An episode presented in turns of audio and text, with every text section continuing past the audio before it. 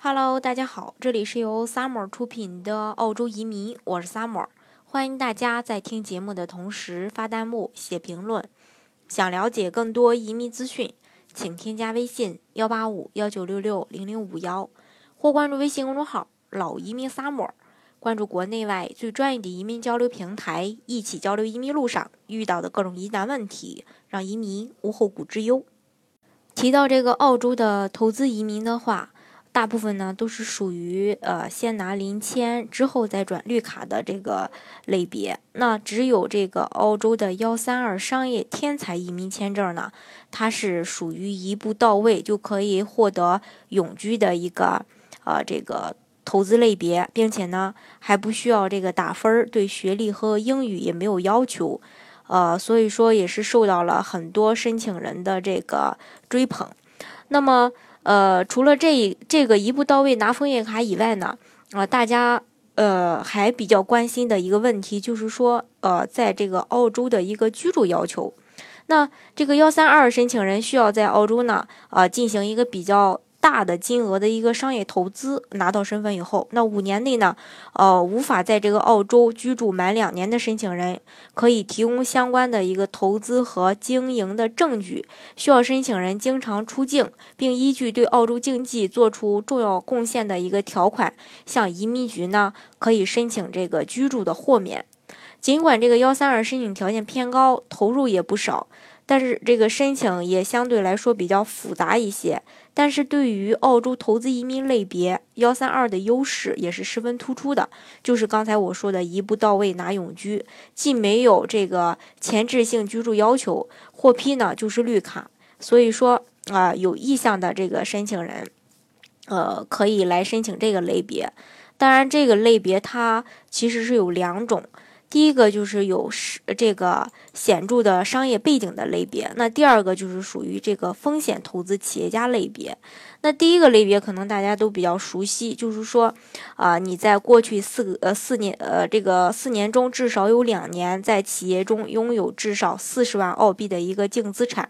或者是在上市公司拥有百分之十的一个企业所有权，另外呢，家庭净资产不能少于一百五十万澳币，合人民币的话大概是呃不到八百万。那并且在这个签证签发之后的两年内能够合法的转移到澳大利亚。另外就是在申请前的两个财年度中，公司的年营业额不能少于三百万澳币，合人民币也就是一千五百万人民币左右。另外。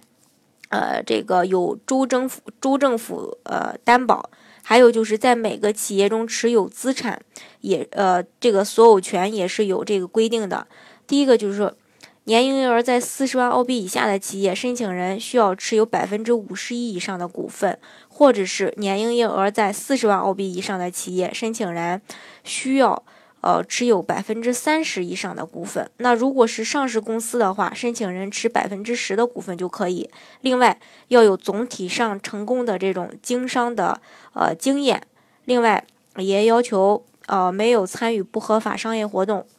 如果不合法的话，呃有这种商业活动的话，那肯定是不行的。另外，就真正有意愿在澳大利亚并呃这个保持生意管理。